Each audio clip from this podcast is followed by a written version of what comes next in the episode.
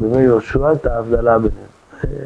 באחרית הימים, את מאור השם עם מעון קודשו לפקוד את עמו. זה הקניין הראשון של ארץ ישראל שיש אה, בתורה. אחד מכנה את זה הרב לוינגר, הקושאן שלנו על הארץ. מסמך האישור שרכשנו את אה, ארץ ישראל. אז באותם ימים, כשהשם פוקד את עמו, הביטוי פוקד את עמו זה כמובן מופיע הרבה גם ברות וגם בעוד מקומות.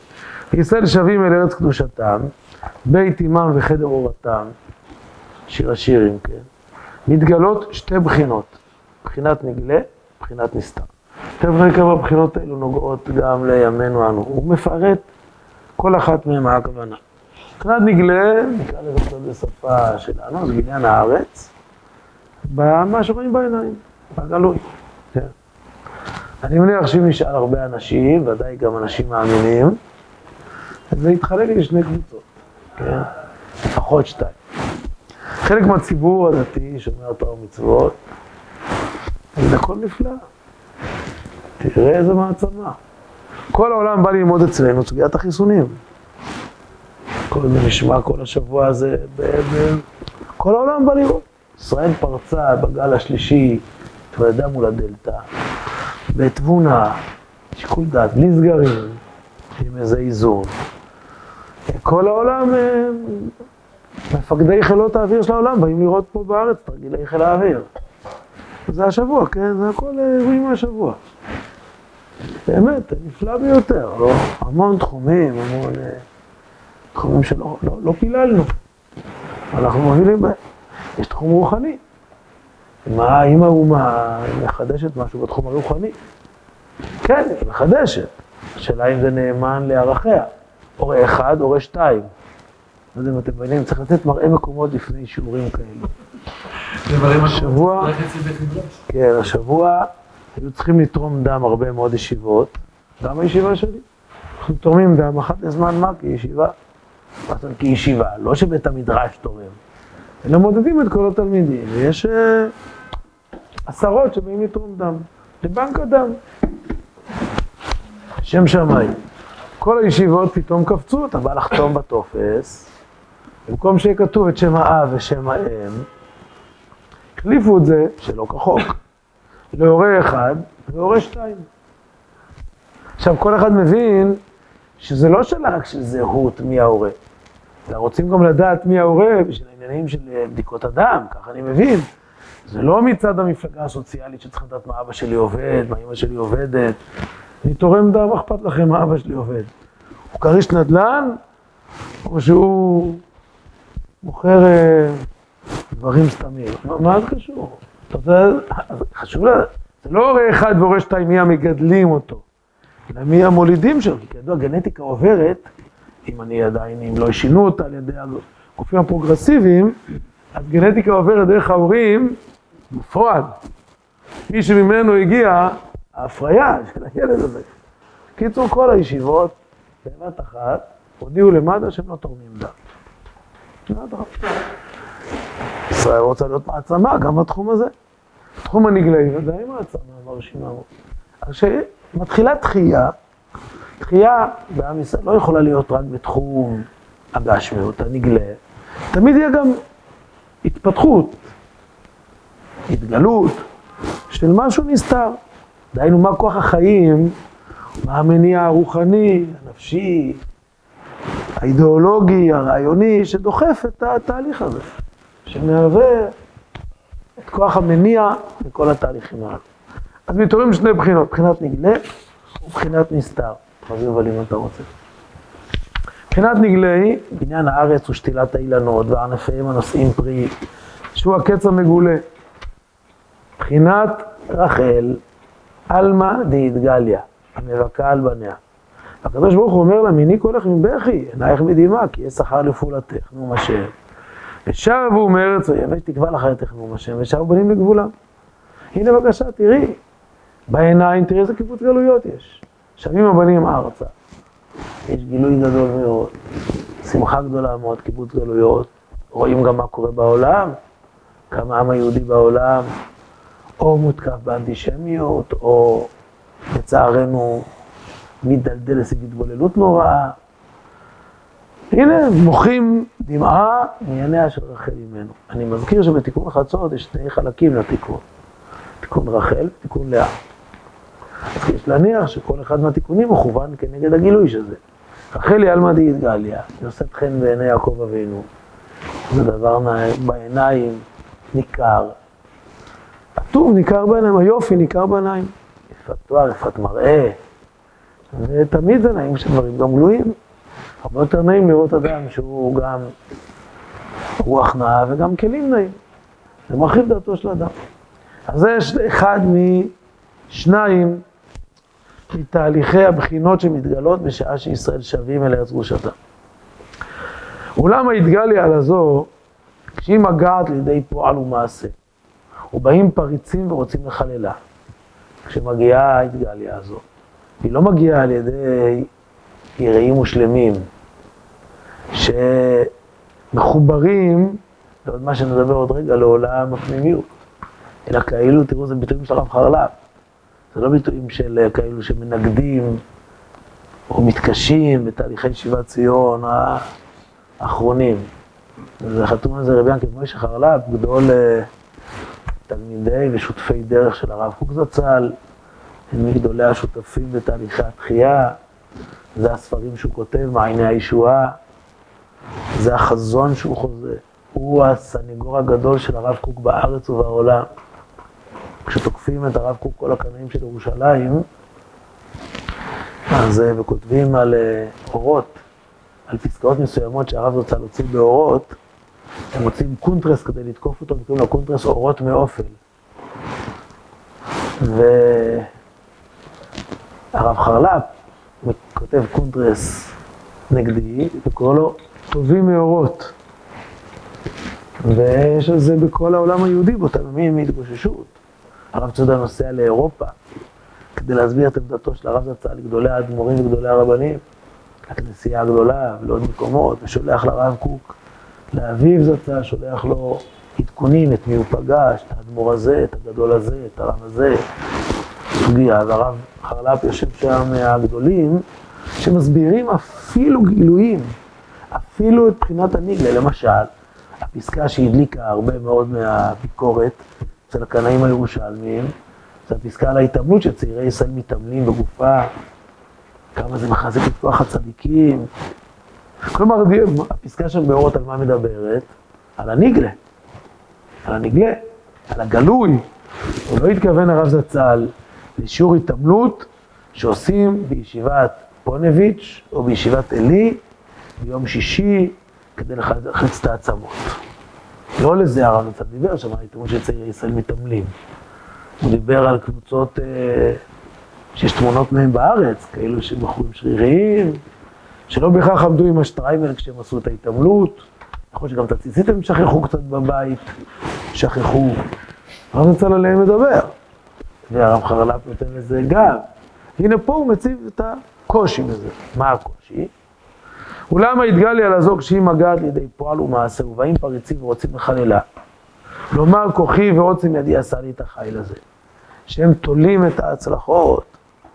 כל מה שרואים בגלוי, הם תולים אותו בכוחם ועוצם ידם, לא זוכרים אל פועל השם לא יביטו. רוצה התגליה לזו להרחיק שום נדוד. היא כל כך מתביישת ההתגליה הזו, כי היא משרתת את ההתנכרות לבורא עולם. מה עשיתי את זה, כן? זה כמו הורה שמפנק את הילד שלו, תוצאה מזה הילד מבעט. אז כל הורה אומר, בשביל מה אני עושה את הדבר הזה, כן? רוצה התגליה לזו להרחיק שוב נדות, תראו איזה מילים קשות, ולעזוב את הארץ בשוממותה, בהריסתה ובחורבנה. כל כך כואב לה שהיא הגורם לפגיעה עם כבוד שמיים. אז ריבונו של עולם חווה לו כי הוא רוצה לפקוד את עמו, כמו שפתחנו פה. השם נאור ממעון קודשו, מרגיש, מרגיש שהגיעה עת לחננה, או בגלל שאנחנו היינו זכאים, או בגלל שאפס עצור ואפס עזור, המצב קשה. מה שאני רוצה לגלות אה, פקידה של עמו, אז הוא, למרות שהאידגליה נמצאת באיזה, כביכול, צער עם עצמה, בשביל מה היא צריכה את זה? אז מקים השם עבדים נאמנים, דורשי השם וחושבי שמו. ההולכים ומכריזים על כבוד שם אדנותו, שהוא אדון כל הארץ. וכל מה שנעשה הוא מפעלות תמים דעים אשר החל לפקוד את עם קודשו להשיבם אל ארץ תחייתם. מתעוררים כוחות באומה שאומרים ומכריזים בקול רב, כל מה שנבנה פה זה מכוחו יתברך. התהליך הזה שמתואר פה, הוא חוזר מדי פעם במחזוריות, במאה החמישים שנה האחרונות מאז שיבתנו ארצה. כל פעם יש בו איזה גל כזה שפורץ את הפריצה קדימה וזוקף את הפריצה בכוחו ולעוצם ידו.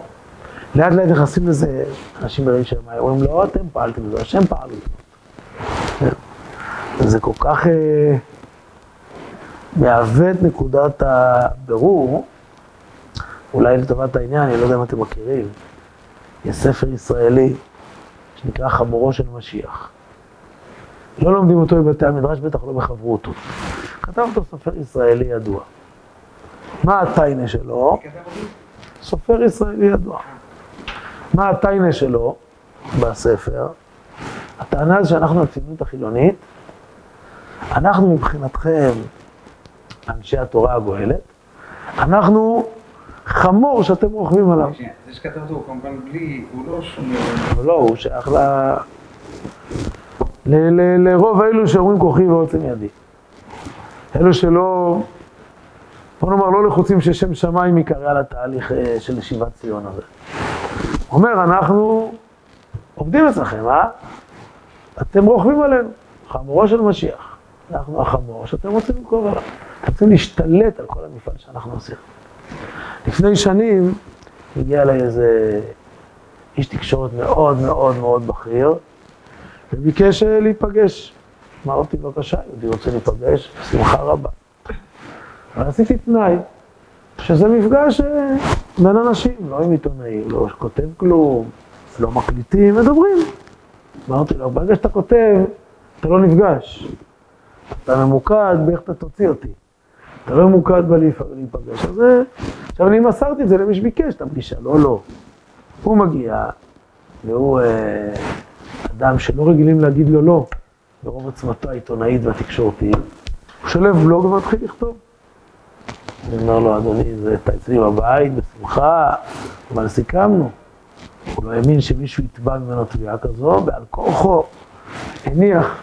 רגע, זה היה דעת שהשיחה תהיה טוב כל אחד, ואז הוא כותב משהו יותר... לא, בלי, לא, נפגש בין שני אנשים, תכיר. למה שהוא יגיע? למה הוא יגיע? אולי הוא קיווה אי פעם לעשות עם זה משהו. אבל אה, אני חושב שהוא גם מבין שהיכרות יש לה ערך. ואז הוא אומר באיזשהו שלב, הוא שומע, הוא מקשיב, באיזשהו שלב הוא תוקף ככה בצורה קצת, אה, לא, לא, לא שיחה נעימה, כאילו, אנחנו חמורים שלכם. חמורו של משיח. אמרתי לו, תראה, אם אתה רוצה בהתקפות, אפשר, אני חייב לומר לך, כשמישהו פה חמורו של משיח, זה אנחנו. כי למען האמת, עוד לפני שאתם חשבתם על ציון, כבר עלו גדולי ישראל לארץ ישראל והניעו את תלמידיהם. מרבותינו הראשונים, ועד שלושה גלי עלייה גדולים מאוד של האחרונים. הרבה יותר גדולים מעליית הגילויים ועליות כאלו ואחרות. הם התחילו את התהליך. וכל החלומות, מה שהניע גם את אלו שעלו לא בשם שמיים, מי גרם להם לרצות לעלות? סבא וסבתא שלהם, ואבא שלהם, וסבא של סבא של סבא שלהם. שמה דיברו איתם? מה היו החזונות? מה היו השאיפות? מה החלומות? קודש, תחיית אומה, מקדש, סנהדרין. ואתם תפסתם איזה טרמפ על כל הרצונות הנפלאים האלו, וגם על התנעת התהליך לכמה עשרות שנים. עכשיו, אנחנו לא, אמרתי לו, אני יודע את האחרים, אני, יודע להעריך את זה. גם הוא תפס טרמפ, והוא ממשיך את חלק מהפעילות, גם הוא לא מודע, יבורך, שכרו הרבה מאוד. אבל רק שבתנאי דבר אחד, שלא יתבלבל שזה שייך אליו. אם הוא מתבלבל זה לא טוב. מותר לעובד בכיר ככל שיהיה בחברה, להעריך את פעולתו לטובת החברה. אבל אם הוא חושב שהוא הבעלים של החברה, והוא לא הסמנכ"ל של החברה, אז זה בעיה קשה מאוד להחזיק אותו בחברה. אתם לא, אתם לא עובדים אצלנו. כולנו עובדים למען אותה מטרה. אנחנו קוראים לו בשם, ואתם לצערנו לא קוראים לו בשם. אבל, זה, אבל המבט הזה הוא קריטי, כי ריבונו של עולם הניע את התהליך. ריבונו של עולם פקד את עמו. הוא נתן כוח לתחייה הזאת. הוא הניע אותה. הוא נתן לה כלים של מיסים אינסופיים. זאת אומרת, מיסים שחלקם לא נתפסים. בכל קנה מידה בעולם. עכשיו הוא זיכה אנשים להיות שותפים בבניינה. אבל הם, בגבות ליבם, לא עושים לב לדבר הזה. הרב חלב משתמש שם ביטוי מאוד קשה מהנביא דניאל.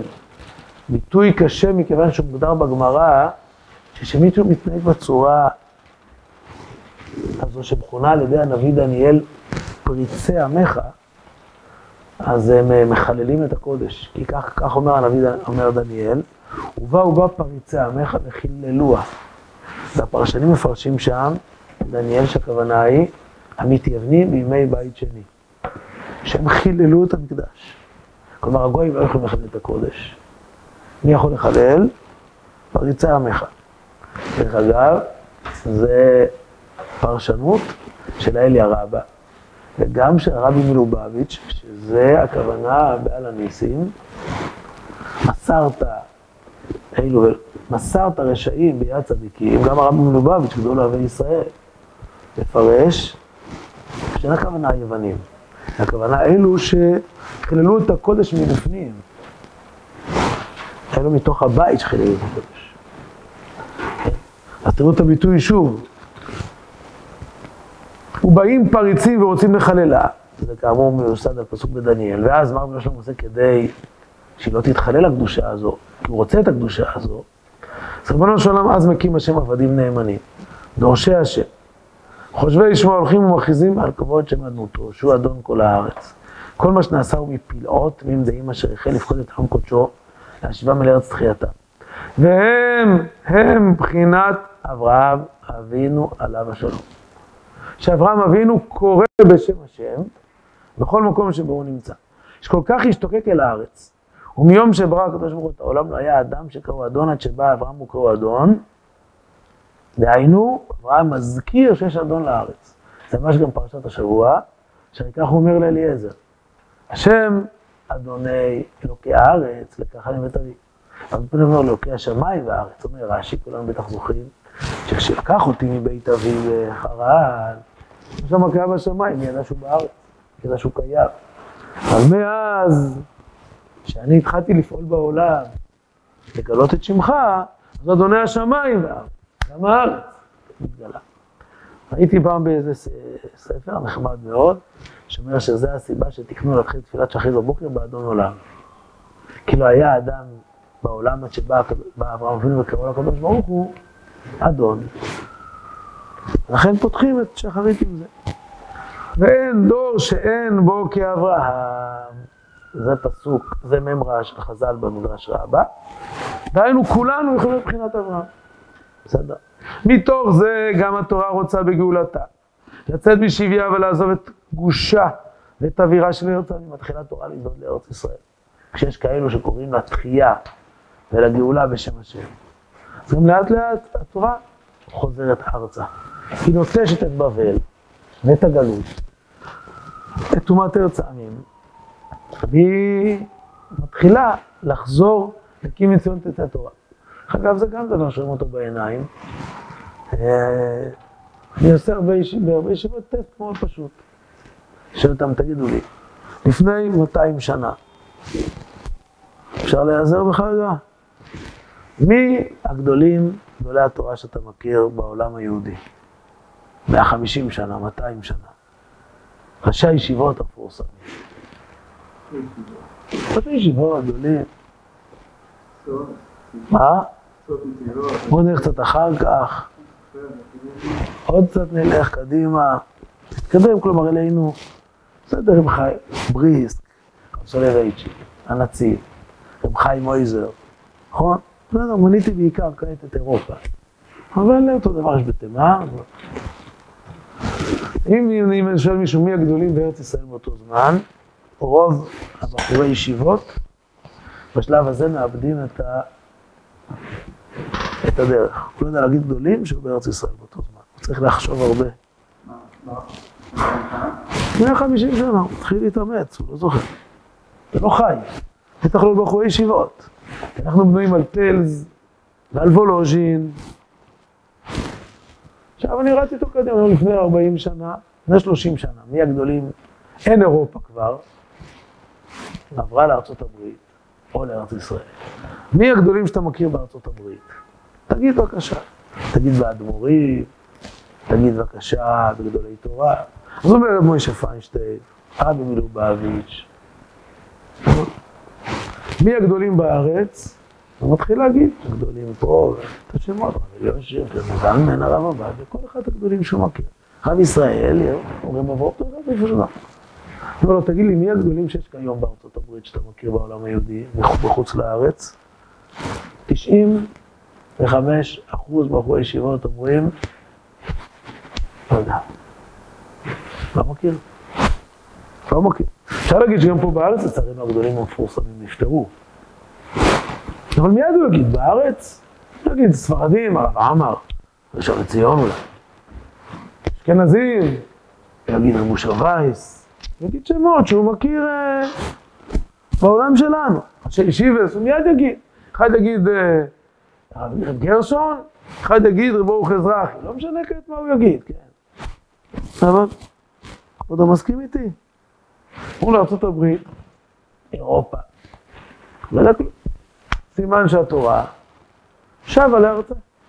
זה מדד מאוד קל להגיד. רמז הוא עוד יודע שיש רמז גדולים הברית מצד היקפי התלמיד, היקפי החסידים. זה לא רמז שאומרים לו משהו. זה לא איזה אדמו"רים שהוא אומר מבחינתו, א', מכיר את של הארץ הרבה יותר טוב. זה אדמו"רים באמת, החסידות הזאת נשארה בחוץ לארץ. חלקה. גם היא כבר עברה אבל אפילו ניקח רבס, הרבי הכי מפורסם. הרבי שהחזיק את כל העולם, איננו. לפחות איננו בניגלה, בגוף ממש למטה מעשרה טפחים הנגלות לעיני כל בשר, איננו. איך אומר הרב שמואל אליהו? הרבי זצ"ל שליטה. כן? אין. כלומר, הגיעה התורה יחד עם שיבת ציון, כמה התורה שבה. התורה שבה קצת אחרי שהחל הבניין, יותר מאוחר. חיכתה שיהיה איזה כלי. איך אומר, כל אחד יודע, לא משנה כמה ניאבק על מעמדה של בני הישיבות בצדק, שגם הספונסר הכי גדול של עולם הישיבות, זה לא איך קוראים לו, אה, נו, יש את הישיבות עם עטרת שלמה, נו, המפורסם, שמחזיק המון ישיבות. טוב, מה? אלי אורן? לא, לא, לא, הוא ראש ישיבה גם ראש כולל, מפורסם. מה, כץ? לא, לא, לא, זה עם דקה ג'ינג'י קצת. עולם הליטאי. אה, סורוצקי, נו. כן.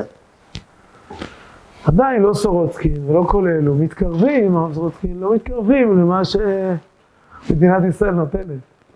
זה סכומים, אה, ברוך השם, ברוך אנחנו שמחים. לא כי אנחנו רוצים לשאוב אותה, כי אנחנו רוצים שהיא תהיה שותפה, במקום שהיא תאכיל רק חתולות. שהיה עכשיו תקציב, לא יודע אם אתם מעודכנים השבוע, יש בתקציב השנה לא זוכר אם שש או שמונה מיליון לטיפול בחתולות רחוב. בסדר?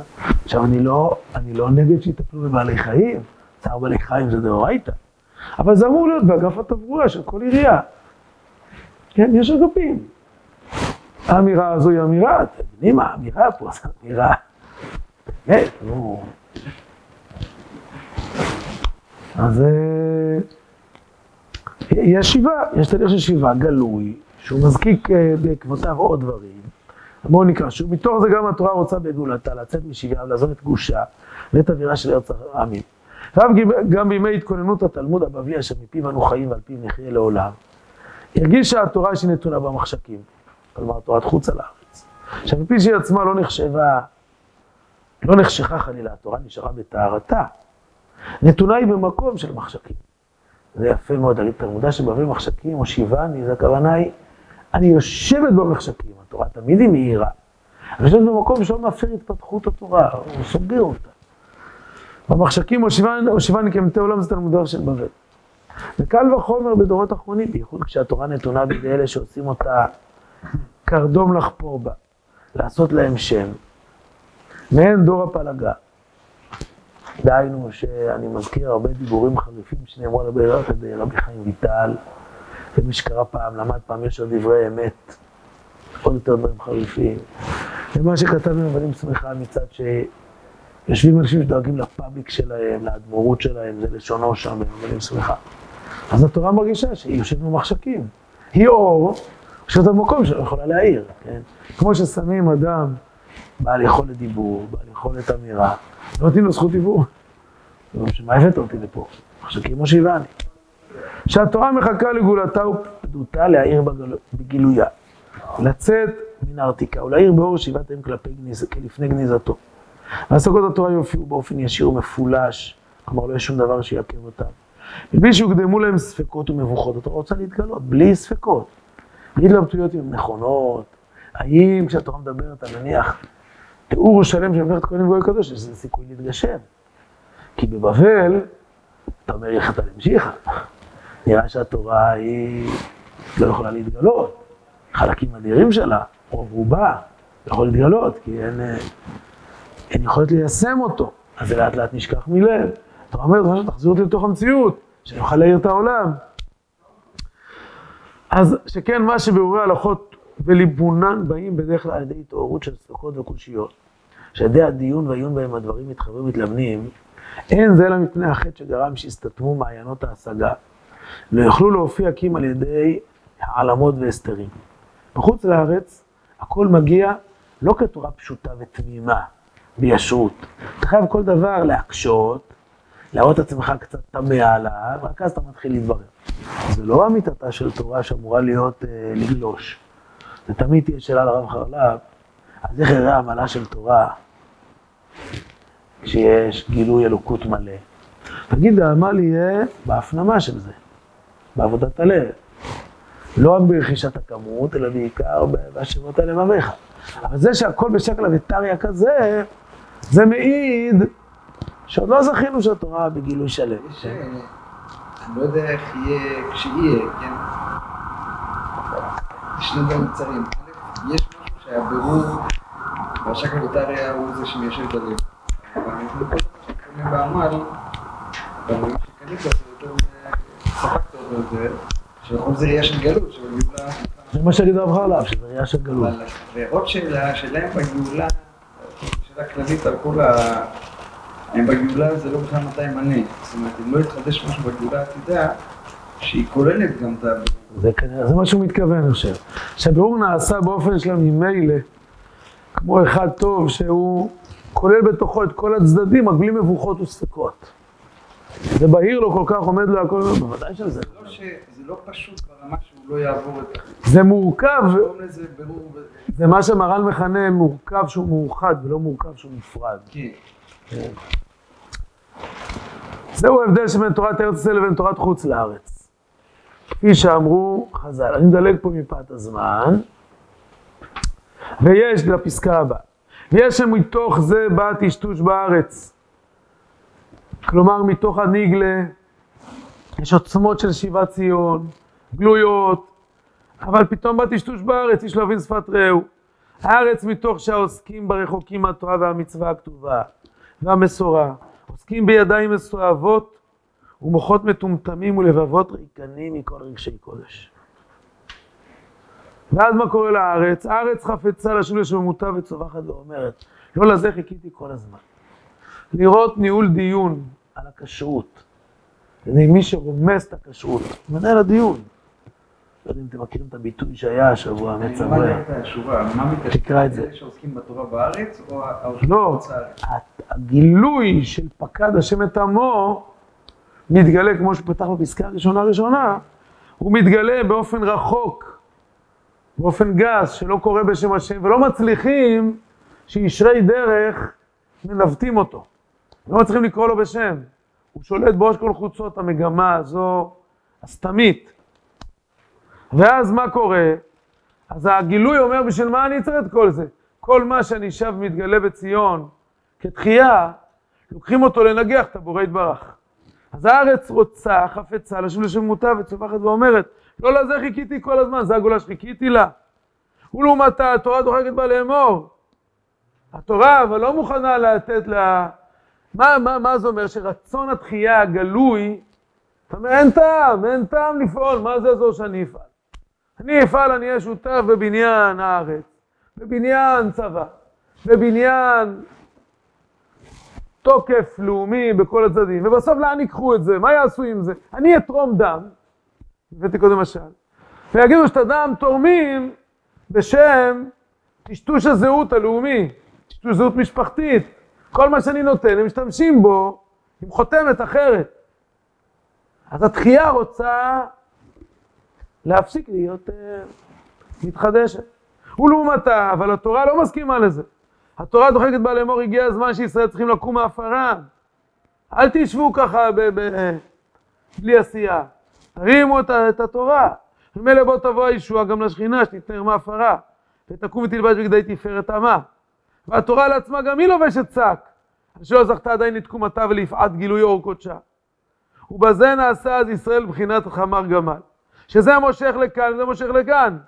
כלומר, הגאולה פתאום לא מתקדמת, כי התחייה אומרת בשביל מה אני נותנת כוחות חיים, הם נלקחים למקום פגום.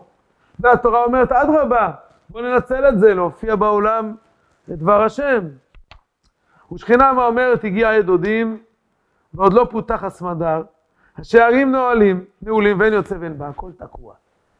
העסק תקוע. אז מוטל על הקדושים שבעם. הרב חרל"פ לא שייך לפסימיים המשותקים.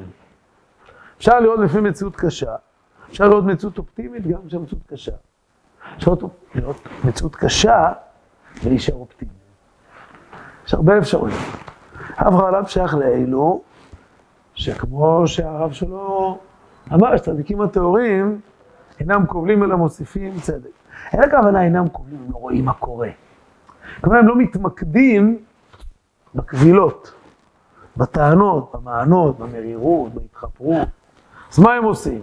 אז מותר לקדושים שבעם גאוני וצדיקי הדור, יחידי הסגולה, להתאמץ בקדושה יתרה, להקשיב באוזן קשבת על כל השם הקורא בכוח. למען ציון לא יחשב, למען ירושלים לא ישקוט. עד יצא חנוכה צדקה וישועתה כלפיד יבער. זה כבר הוא מכנה את זה עבודה שבהמשך הוא מכנה את זה, זה עבודת לא אברהם. זה עבודת יהושע.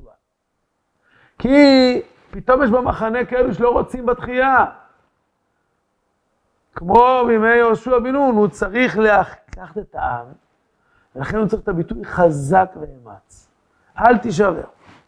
עכשיו יש שם יותר גדולים שבאים לרשת את הארץ ולקרוא בשם השם בה.